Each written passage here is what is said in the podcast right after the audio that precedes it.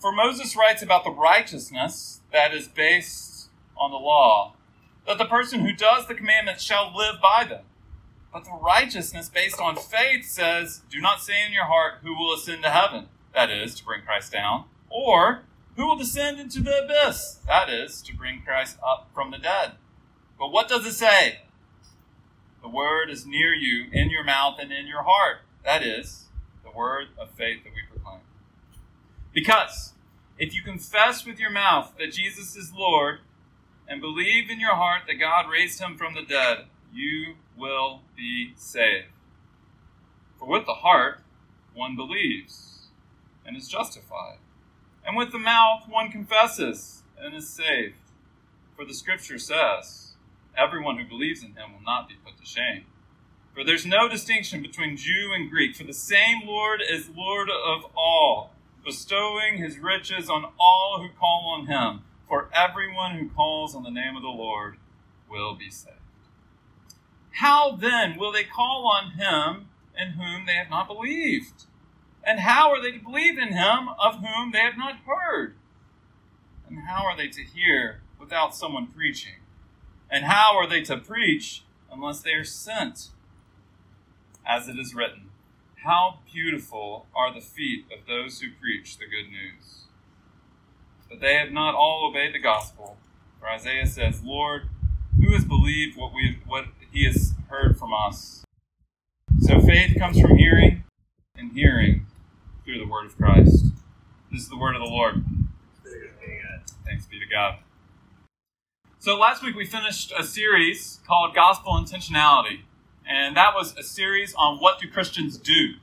How do we live intentionally as believers in a world that is sometimes hostile, usually ambivalent to what Christians believe and, and, and who we are. And this week we're launching, I'm just kind of catapulting a new series because I'm not preaching the next five weeks, um, but I'm going to jump back in on the second half of this where it gets exciting. It's exciting all the way through, but it, the, the first part's also exciting. And it's called the Apostles' Creed. Now, if you're not familiar with the Apostles' Creed, the Apostles' Creed is one of the earliest summaries of the gospel in the world that exists. Just like the Gospel Intentionality series was what, does, what do Christians do, the Apostles' Creed series is what do Christians believe? What do we do and what do we believe? It's so important what we believe. It's, this is kind of like a cliff notes for the entire New Testament. The Apostles' Creed is a really special creed. It, it was started sometime in the second century. You can find quotations of it throughout the second century. It seems to be something that people have been reciting for thousands of years, for at least 2,000 years here. People have been reciting this creed. Millions upon millions of believers have said these words in this creed. Is one of the most succinct summaries of what we believe. It's nourished every generation of Christians from the second century until today. Martin Luther says this about the Apostles' Creed. He says, Although I'm indeed an old doctor, I never move on from the childish doctrine of the Ten Commandments and the Apostles' Creed and the Lord's Prayer. I still learn them and pray them with my little Hans and my little Lena. You know, there's a temptation in Christianity and in everything in the world to be drawn to what's new and what's flashy. What seems to be new, what seems to be flashy, what's drawing me in. When oftentimes we need to go back to the old things to get true richness. I love the way that C.S. Lewis puts it. He says every age has its out its own outlook. It is especially good at seeing certain truths and especially liable to make certain mistakes. And so just because we live in this century in this day and age, we cannot assume that we have a corner on the truth. We cannot assume that we've got anything more figured out than all of those saints and believers who've gone before us. In fact, our day and age paints itself with a certain cultural context that makes certain truths more difficult for us to understand. And so to think that we are some, for some reason, smarter than every human that's existed before us is chronological snobbery. It's to think that we're better in one way or another. It's pride. Sometimes we need to go back to the ancient, timeless truths that we have in the scriptures and that are summarized in the Apostles' Creed. After all, if the Star Wars movies taught us nothing, they taught us this new is not always better. Not always better.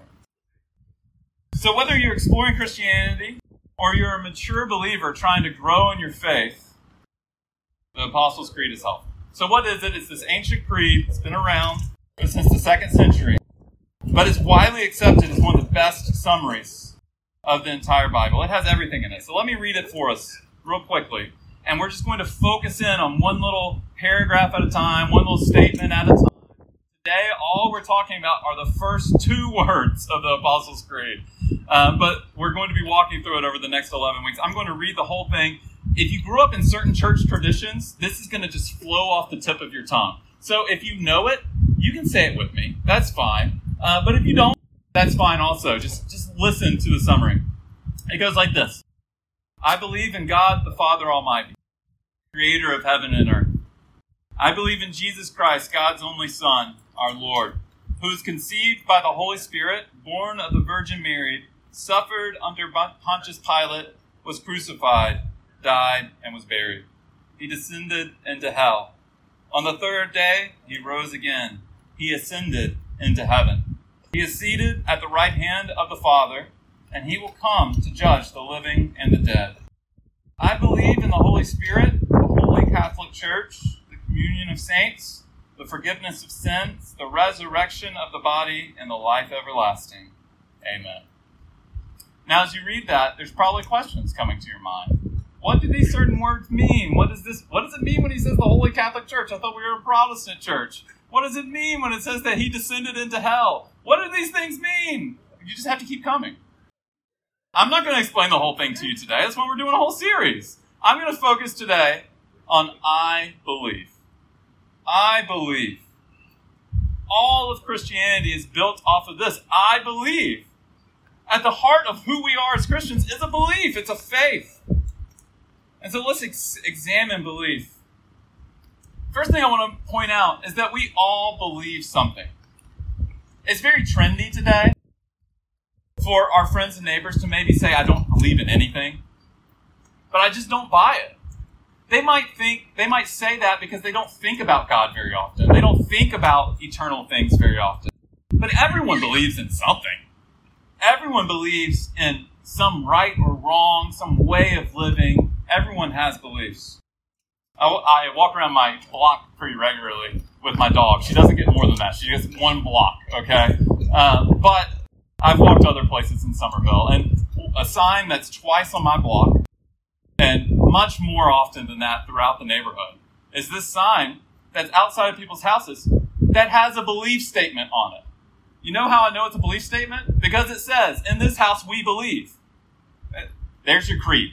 It's a secular creed that they're putting out there for you. And it goes something like this It says, In this house we believe that Black Lives Matter, love is love, Women's rights are human rights. We are all immigrants. Diversity makes us stronger. That is what Rebecca McLaughlin, who's a prolific author, she's great. She lives in Cambridge, actually. Um, she's uh, she wrote a book called The Secular Creed, and she examines each one of those statements. It's actually a fantastic book. I would recommend it to you. If, if you read that sign and you're like, man, what do I do with that? As a Christian, I agree with some of those things. I don't know about other things. I'm not sure. This is a great book for you to pick up. She actually quotes it and, and talks about it like this. She says, Seeing signs like this, Christians tend to grab hammers. Some grab a hammer to drive the sign into their own lawn. They lament racial injustice. They believe in diversity. They know women are equal to men. And they've been taught that affirming gay relationships, trans identities, and pro choice positions come part and parcel with these other things. If Black Lives Matter, which they surely do, then love of all kinds must be love. Others take up hammers with a different plan. Knowing that the Bible rejects some things that underlie this modern creed, they swing a hammer to flatten the sign. Perhaps not literally, but in their hearts and minds. If these things, if these ideas stand together, they must all be wrong. And what she points out throughout the book is that many of these ideas that come in this secular creed are actually just Christianity values of Christianity being twisted and, and borrowed from to create this new uh, Western religion that is secular religion that we have today. It's a, it's a helpful book. I'd recommend you pick it up. But if belief is core to who we are as Christians, we have to consider these barriers to belief, these things that keep us from believing.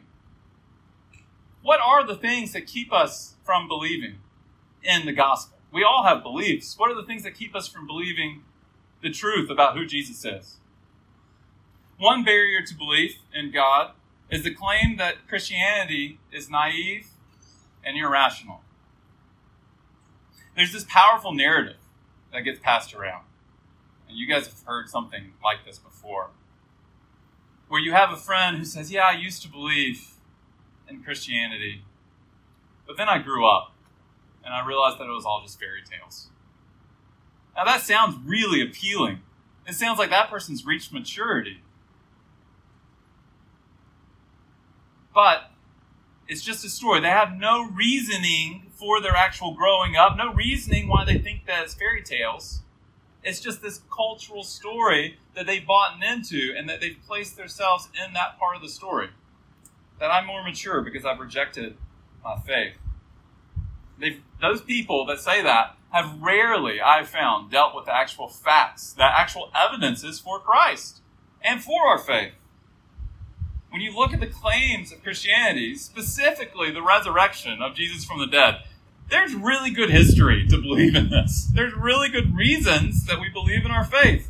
Our God may be invisible, but our faith is not blind. Our God may be invisible, but our faith is not blind. There are reasons. Just because you believe in God does not mean that you believe in fairy tales. You believe in God because there is rational reason to believe in God, and He has revealed Himself to us. You believe in God because it's historical reality that God sent His Son Jesus into the world. No one says that Jesus was a legend. Almost all historians that are worth their weight in salt would say that Jesus was a real person who really walked the earth. Now, who is that Jesus? He claimed to be God. So he can't be just a good teacher. If he claimed to be God, you're either a, you're either a lunatic or you actually are who you said you are. There's many other evidences to think that Jesus was who he said he was. But what I'm trying to teach you is that our God may be invisible, but our faith is not blind. And so this barrier to belief that, you know, it's just fairy tales, I don't believe in that type of thing, it's a barrier that has not been inspected, usually. Usually. It's a, a barrier that has not been inspected. Christian belief is not an irrational leap into the dark. Ben Myers says it like this. He wrote a little book on the Apostles' Creed that's very helpful. Helpful. It says, "It is more like tasting a dish that you've never tried. You have seen other people enjoying it. You have read the reviews. The chef swears you'll like it. There are good grounds for trusting, but you will never know for sure until you do." Then he quotes Psalm 34 Taste and see that the Lord is good. That is what faith is. Faith is placing your trust in this thing that you might not have ever experienced before, but saying, I think that this is the right option. I'm going to try it. Another barrier that we sometimes come against with belief is competing beliefs.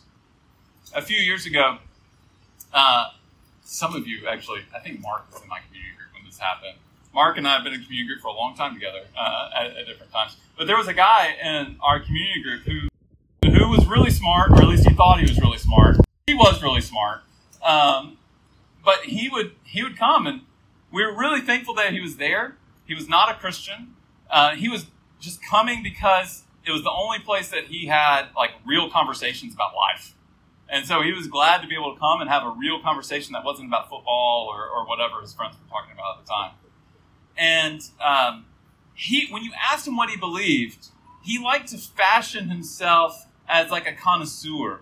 And so, what it actually sounded like when he described his beliefs is what my plate looks like when I go to an all-you-can-eat buffet. You guys remember those from before the pandemic? Like I would get like salmon and Jello at the same time, along with some lasagna, and that would be that would be what I would eat. And so you can have a little bit of it all, uh, but these things don't go together.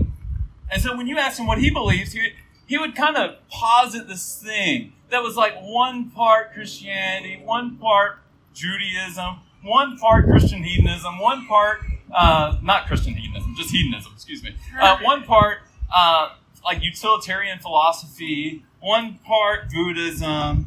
And you look at it all and you're like, ugh, these things don't go together. It's not going to work. You see, he had gotten to this point where he's like, I see the whole picture and I've got this figured out. And it's really kind of a prideful thing to say that.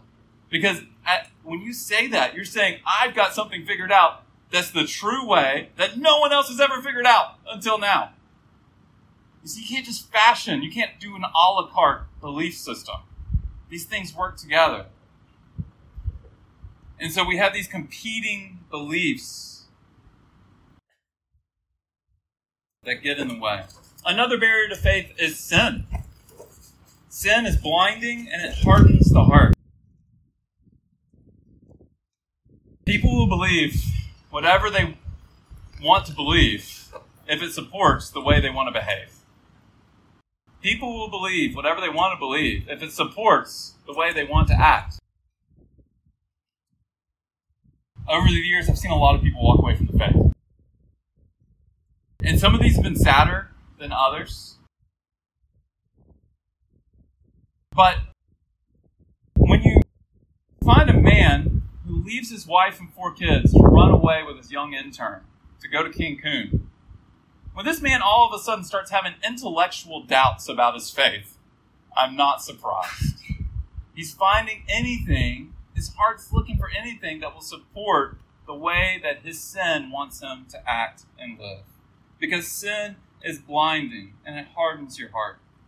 Romans 1:21 puts it like this, for although they knew God, they did not honor him as God or give thanks to him but they became futile in their thinking, and their foolish hearts were darkened. Now, did, uh, back up just a second. Listen to what he said. They knew God, yet they did not honor God. That means that everyone knows God, yet they deny Him. And as they deny God, they become futile in their thinking, and their foolish hearts are darkened. So, because their foolish hearts were darkened, their thinking became futile. When you live in sin, it affects the way you think. you don't think straightly. You don't think correctly. A surefire way to start having doubts about God is to live in sin. A surefire way to start doubting your faith is to live in sin, is to ignore what the Bible has to teach you on any topic. Another barrier to belief is that they simply haven't heard. And our passage talks about that pretty clearly. A, a, lot of times people aren't denying God based upon the fact that they've heard the gospel, but just because they haven't ever heard it. They don't know it. Verse uh, chap, chapter 10, verse 14, we just read this. It says, How then will they call on him in whom they have not believed? And how are they to believe in him in whom they have never heard? And how are they to hear without someone preaching? Friends, you can't believe anything that you've never heard. And I wonder how prevalent this is actually the barrier in our culture and in our neighborhood. How many of our neighbors are denying Christ because they've been offered the gospel and it didn't sound good to them? Or how many of our neighbors are denying Christ because they have a preconceived notion of what the gospel is based upon what they see on popular TV or based upon what they've seen in their childhood, but they've never been offered the gospel of grace and kindness, and truth, the God that we all know and we love. This is probably the most prevalent of any of the barriers to belief. There's probably a lot more barriers to believe, but I'm going to end there for right now. So I want to talk about how we believe in God. How do you believe in God? What is belief? People say, I believe for all kinds of different things. Some people say, I believe in UFOs. And so, what does that mean? How does belief function there? If you say, I believe in UFOs, what do you mean? You're meaning I believe UFOs are real. At the same time, some people might say, I believe in democracy. Now, are those people saying, I believe democracy is real? No! Of course they believe democracy is real. What they're saying is, I stand by democracy. I think it's best. I think it's just. That's what I believe in. That's what I want to support. So, what does it mean when someone says, I believe in God? The Greek word that we use to translate belief is pistos. And pistos can be translated as either faith or belief or trust. And I think in our cultural climate, trust is probably the best one. Think about what you trust, who you trust, and how you trust things. It's an active thing, it's not just something you do passively. It's not merely that you believe in democracy, but it's that you trust democracy when you say, I believe in democracy. And so when you say, I believe in God, it's not saying I merely believe in God's existence. You're saying, I trust in God. I trust that He is sufficient for me. I'm placing my life in His hands. Have you done that? Have you trusted Him with your life? You see, faith is not just a one time event, although it does often come at one point. And so if you're if you're circling the wagon on faith, just not sure if you're ready to buy into this thing, the call of Jesus is open, saying, place your faith in him, trust in him. It is something you must do. You must actively say, I will trust you, and allow him to affect you. But beyond that, faith is not just a one time thing. Faith is something we must continually do. I love this story in Scripture where this father is coming to Jesus asking that he would heal his son. And, and Jesus says, All things are possible for the one who believes. And the father says, I believe, help my unbelief. You see, belief is a battle. We have to fight against our sin and unbelief. All sin comes from the fact that we don't believe that God is good and gracious and great. And so we start trusting in these things that we think will satisfy us because we don't trust that He will satisfy. And so we have to say, God, help my unbelief. I'm going to place my faith in you. I will trust you. The scripture teaches that faith is both a gift from God and a choice that we make ourselves. That's a wonderful tension. It's a divine mystery that we have here. Because Ephesians 2 says, For by grace you've been saved through faith, and this is not your own doing, it's a gift of God.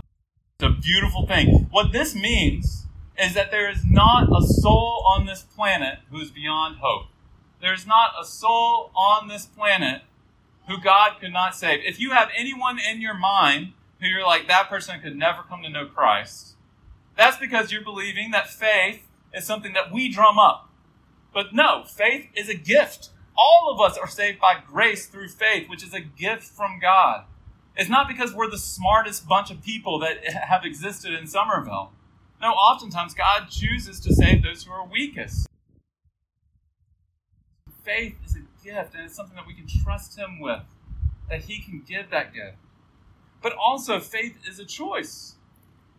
Because John 3:16 says it like this, for God so loved the world that he gave his only son, that whoever believes in him should not perish but have eternal life. And so faith is this thing that we both receive from God as a gift, and it's something we actively practice, saying, I will combat my unbelief, help my unbelief, God. At the same time, I will believe. But the good thing about Christianity, amidst all of these things, is that it's not dependent upon the strength of your faith. During the sabbatical, um, Megan and I are, are going to Yosemite, uh, which is exciting. Uh, anybody ever been to Yosemite? A few folks. It's great. I've been a couple times. Um, I worked at a camp in California for two summers, so we would spend one day in Yosemite every summer, and we would just do half dome. We'd hike all the way up to the half dome, and come down. And I had I was telling a friend the story. He's like, that's like going to Disney World and riding Space Mountain and then leaving. Um, so I haven't gotten to experience a lot of uh, Yosemite. But in preparation for going to Yosemite, um, we've been watching all the mountain climbing documentaries, the rock climbing documentaries, like the Dawn Wall or Free Solo. I don't know if you guys have seen these. Free Solo's on Disney. The Dawn, that one's great. The Dawn Wall is also fantastic. It's on Netflix. Great, great movies. And one of the moves that these mountain climbers do is they get to this part of the rock and they call it. Um, oh, it, it just left me. The word just left me. But it's where you have to jump. Dyno. Dyno. It's called a dyno. Yeah. So thank you, rock climbers. So it's where you actually have to push from one rock to grab onto another. And I'll tell you what, when I'm watching them do this, they're doing it 1,500 feet in the air. It's insane what they're doing. When I watch them do it, I'm like, there's no way that I could jump and grab onto that ledge and that ledge would hold me.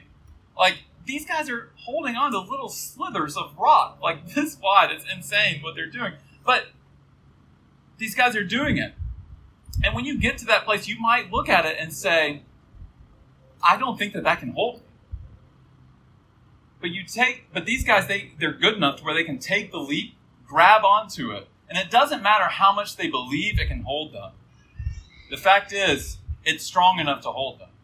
You see, it's not the strength of their faith that keeps them on the wall, but the strength of the object of their faith, which is the rock itself. And the reason why they trust in this little ledge to hold them isn't because they've seen it themselves, but because other people have told them. They've seen other people do it. They've seen people grab onto that rock and it's held them. And so if you're here today